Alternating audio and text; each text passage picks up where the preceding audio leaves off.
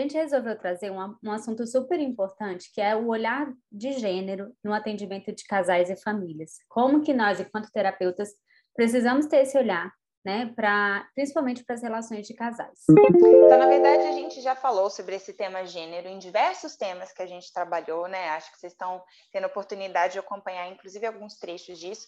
Mas o que, que a gente achou importante de trazer, assim? É, primeiro, de pontuar, talvez, algumas coisas que continuam se reproduzindo e também de trazer aspectos que a gente tem percebido que tem também se transformado. E, e aí a gente compartilha, né? Essa é uma, é, é uma percepção nossa, isso é um, uma é realmente um, um fator que está sendo né, trazido de forma diferente nos contextos de terapia, para a gente tentar pensar em dialogar. Sim. Da mesma forma, se a gente parar para pensar que as mulheres né, foram compreendidas por muito tempo é, com qualidades, a partir de qualidades que eram consideradas inerentes às mulheres, né, como cuidadoras, maternais, passíveis, os homens também tiveram esse lugar, né, de serem qualificados com características como sendo inatas também, né? Como sendo inerentes aos homens. Então, por exemplo, é, a virilidade deles, né? Homens que são trabalhadores, que ganham dinheiro, que provêm, que são corajosos, que são resistentes. Os homens são sexuais, né? Então, é, esse lugar, né, o gênero, ele está permeando, quando a gente fala disso, muitas pessoas imediatamente atribuem isso ao feminismo, né, e como só uma coisa é, que diz sobre o sofrimento das mulheres, mas a gente precisa pensar que essas qualidades também são atribuídas aos homens e também geram sofrimento para eles, né?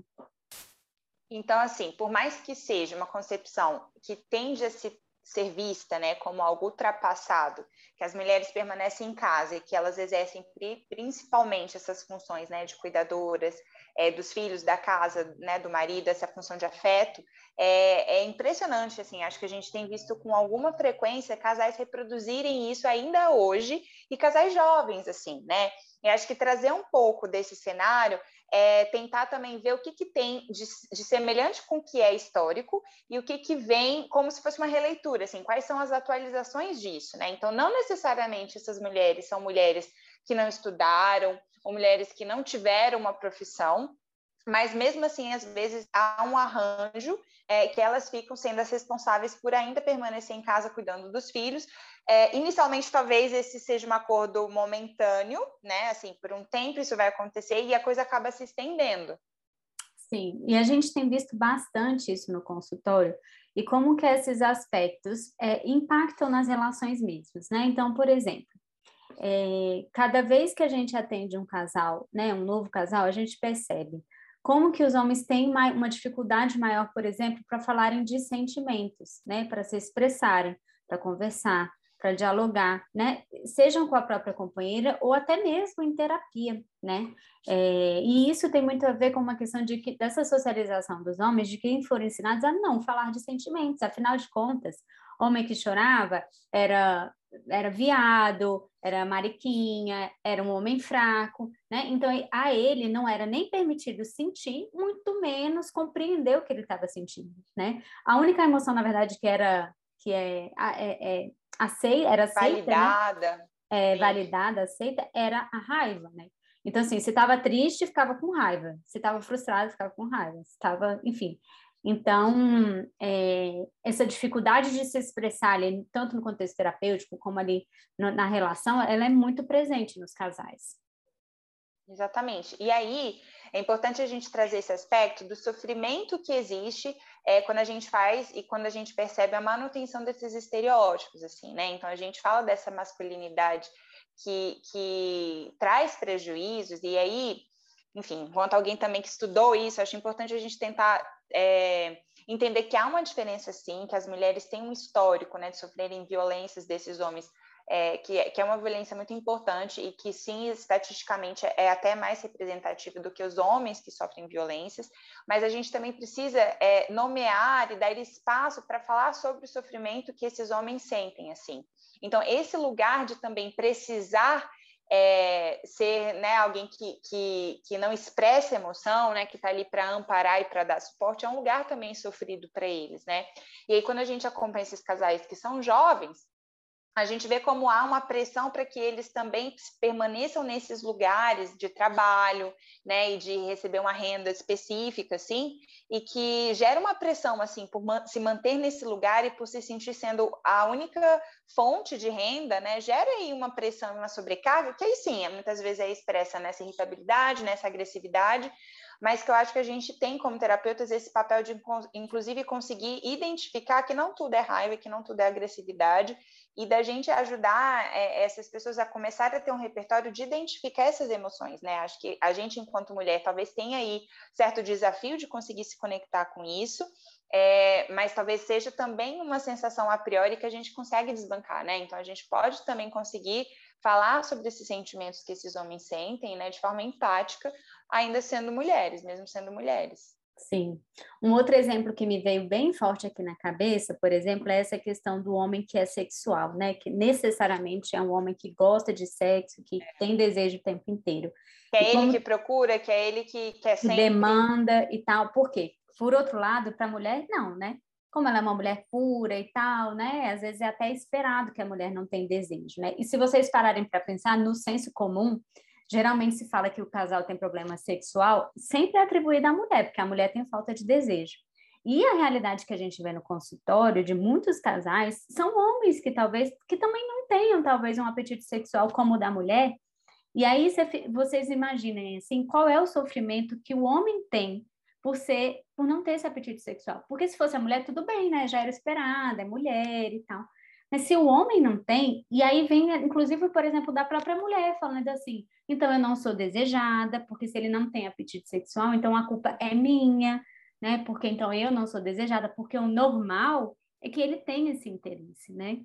E por outro lado, qual é o sofrimento que isso gera para eles, né? Do tipo, será que realmente talvez eu não sou homem suficiente para dar conta disso, né? Será que, enfim, e talvez até de ultrapassar um limite do que eles gostariam, do que enfim, do, de como eles gostariam que fosse, para poder agradar só, né? Sem entrar em contato do que, que isso significa para eles também.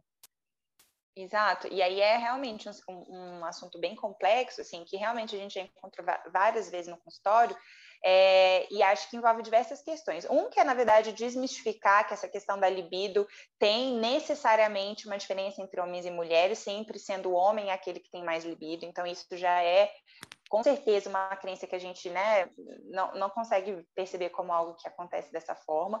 A outra questão é, é os significados e sentidos, que é isso que você está dizendo, né? Quando as mulheres sentem ou que os homens precisam ter essa obrigação, assim, de ter mais libido, e de como que para elas, às vezes, a causa é nelas, e da dificuldade desses homens de aceitarem e entenderem é, essa libido sem ser a libido do estereótipo, assim.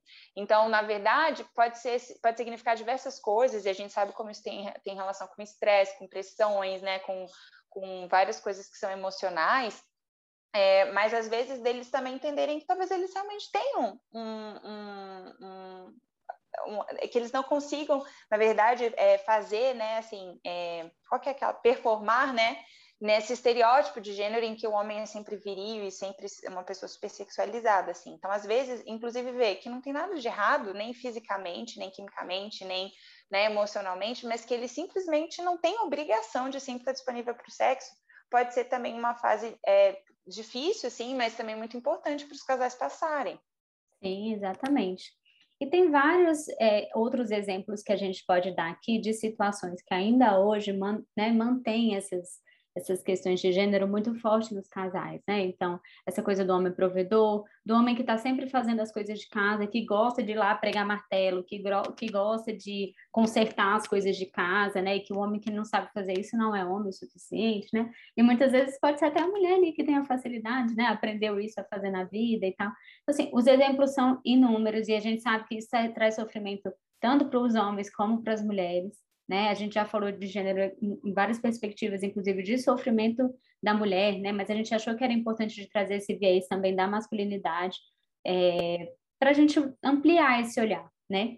Mas a gente também tem percebido várias mudanças, assim, que são importantes no consultório, afinal de contas, né, a gente vem há um tempo aí trabalhando essas questões em sociedade, e a gente vem percebendo mudanças, assim, né, de, de várias coisas, né, Amanda? Sim, acho que é, uma dessas questões que chama bastante nossa atenção é que há um movimento cada vez maior da procura vir dos homens, né? Então a gente já teve muitos casos que a gente estava no consultório, estava com a sessão confirmada, não foi nenhum nem duas vezes que aconteceu da mulher ligar na hora, mandar uma mensagem dizendo que o marido não topou, né? Ou que ela só contou na hora e ele não topou, ou que ele tinha aceitado depois ele né, voltou atrás e tal. E agora quando a gente vê esse movimento vindo dos homens, acho que isso é muito simbólico, assim. Então eles estão, talvez, né? A gente tem uma amostra, claro que não representa aí todo mundo, mas o que a gente percebe é que eles têm tido mais disponibilidade. Além disso, muitos deles já estão em terapias individuais também, né? Acho que esse é um outro aspecto. É, e na, na, nas próprias, nos, próprios, nos próprios diálogos e nas conversas, eles também se colocam mais disponíveis para nomear outros sentimentos, para falar sobre isso, para admitir que é difícil mesmo, né? Então a gente também já vê um movimento assim que é bastante interessante. Sim. E aí da nossa parte, enquanto terapeutas, a gente tenta auxiliar justamente mostrando para eles assim, tentando ajudar eles a nomear os sentimentos que eles estão, né? Então a gente usa algumas técnicas assim, por exemplo, o duplo do psicodrama que a gente já trouxe aqui em outros momentos, para ajudar eles a nomear aquilo que eles estão querendo dizer, né, para poder falar talvez de outra forma que está sendo dito, para que eles também possam passar a entender o que que, o que está passando ali dentro, que muitas vezes também não se tem clareza, né? Então, eu acho que o nosso papel também é ajudar eles nessa compreensão, assim, dos sentimentos, do que está sendo, do que está querendo ser comunicado ali para o outro, né? E acho que um outro papel, né, na verdade, que aí eu acho que tem um alerta duplo, é assim, é, esse aspecto, como a gente falou, ele não é uma questão de cada casal, ele é um aspecto social, é um aspecto, é, aspecto histórico, cultural, de muitas décadas aí, de muitas culturas e civilizações.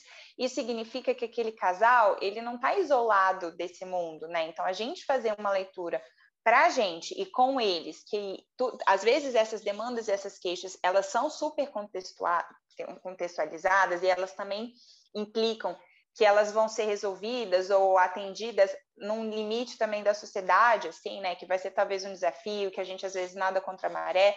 É muito importante para eles entenderem que essa é uma demanda às vezes de muitos casais, então isso não é um problema daquela pessoa, é, e também às vezes da gente, né? Porque eu acho que gera às vezes um desconforto de algumas falas, algumas posturas, né? E a gente também não colocar é, naquelas pessoas exclusivamente, entender que é um desafio para elas e que às vezes o nosso desconforto também é resultado da nossa socialização, assim, né? De como a gente também se, se faz presente nesse mundo é, enquanto duas mulheres, né?